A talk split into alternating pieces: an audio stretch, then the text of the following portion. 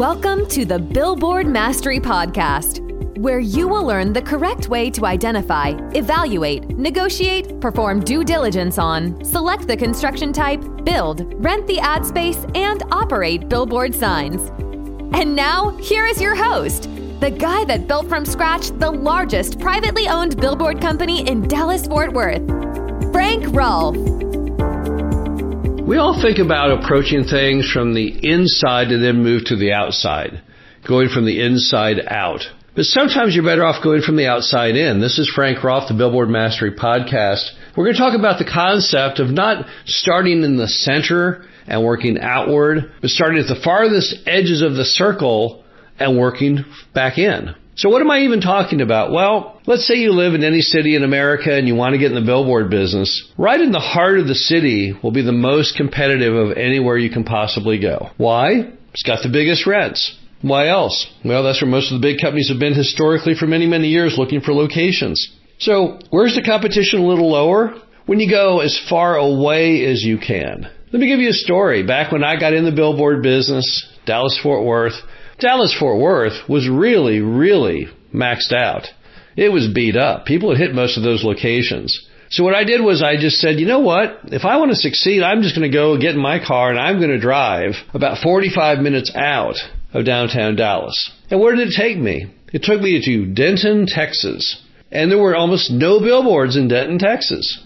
So I just started putting them up everywhere. And people thought I was nuts. They were like, why are you building out in Denton, Texas? You should be trying to build them in Dallas. You might be able to get, you know, one or two in Dallas. I was like, no, I'm going to go ahead and get 10, 20, 30 in Denton, Texas. Then I turned my car to the east. I went out east. Went out to Terrell, Texas, Forney, Texas, same story. There were no signs there. I started building signs out there. Over time, the cash flow and the banking that I had established from those signs in the periphery gave me the ability to go in and build and buy signs in the center, which were far more expensive and far more competitive. Because now I had a much greater mastery of what I was doing, and I had the ability to borrow money easier because the banks knew I also knew what I was doing. Now, there's another reason however, beyond competition of why you'd want to go on the outside and work in. Because the signs on the outside and the outer periphery, they are cheaper. The average billboard you will find if you go outside of a city by an hour or so is going to be wooden construction, the original classic. Wooden telephone poles, 2x4 wooden stringers, wooden faces. The sign that you can build strictly out of a Home Depot. The sign where traditionally they don't even have any engineering for it. The type of signs you build out of spare parts because those telephone poles used to serve the power company well as telephones prior to being decommissioned. And those are the cheapest kind of signs you can humanly build. If you want to build a sign in the heart of the city, you're looking at building traditionally a steel monopole, the most expensive sign ever built by man. But if you go an hour out, well, you're looking at building the least expensive sign ever built by man. So just from a capital and risk standpoint, starting on the outside makes a lot of sense. As you get better, as your cash flow gets better, then you can go more towards the inside where it's more expensive to build signs or to buy them. But starting outside from a cost of capital is also a good idea. Another benefit of starting from the outside is the advertisers themselves. When you get on the outside, you're going to find the advertisers are easy to spot. Most of the smaller markets, they have some very definitive advertisers. Who would they be? Well, car dealers, home builders, hospital, restaurants, motels, all the regular suspects, but they're a whole lot easier to spot. And you can rent the ads a whole lot cheaper because the sign was a whole lot cheaper for you to build. And the ground rent's a whole lot cheaper because you're not inside the big city. Those kinds of advertisers can stick year over year over year, moving on up to into decades. I can name many of the ones that I used to have. Dairy Palace was one. I put Dairy Palace on a sign. Dairy Palace was a place like a like a Dairy Queen. And I saw the original artwork from that sign. That that sign was Dairy Palace's from the very day I built it. Uh, it, forevermore. It probably still has Dairy Palace on it today, because those are advertisers who can make sense of it. Costs are not super high. They reach a town that is very definitive to them, and as a result, they look at that sign as an extension of their own sign on their building. So the advertisers, it's a lot easier to find them. It's a lot easier to secure them when you get way out of town.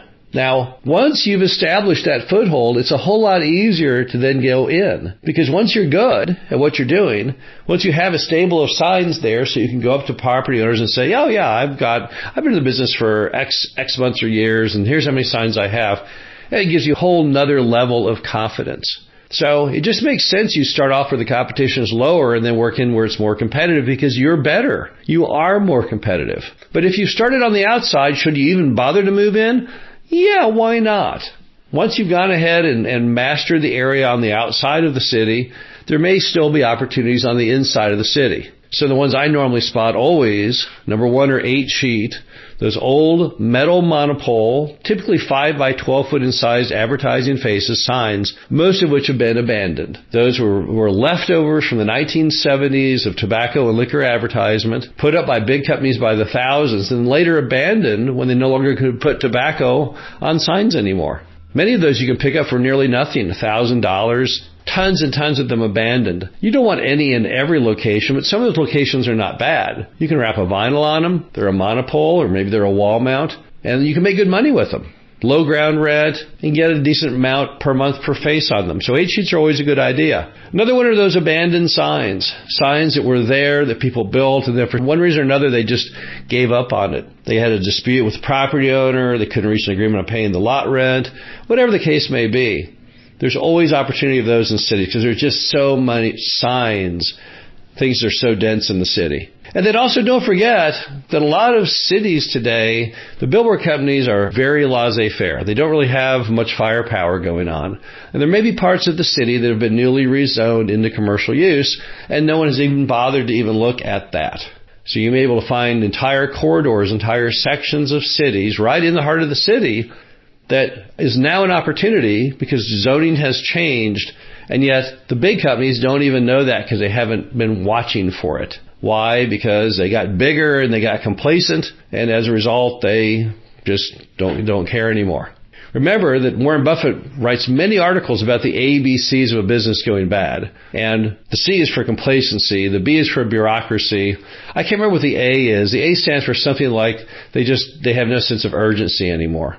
So you can still find deals in the heart of the city as you work back in. It's always worth your while to do that, but it's typically for most people the easiest and best course to start rather the, in, from right in the center where things are the most competitive and work out to instead start on the outside where you have so much greater odds of success where the sign structures are lower where the advertisers are easier to accomplish where the competition is much lower. That's typically your best starting spot. Once you've mastered that on the outside, you can then move in, but it's very hard to start in the center and move out. This is Frank Rolfe, the Billboard Mastery Podcast. Hope you enjoyed this. Talk to you again soon. Thank you for listening to the Billboard Mastery Podcast. Be sure to visit us at www.billboardmastery.com, where you can find past episodes of this show, plus an array of information to help you successfully build buy, and operate billboard signs.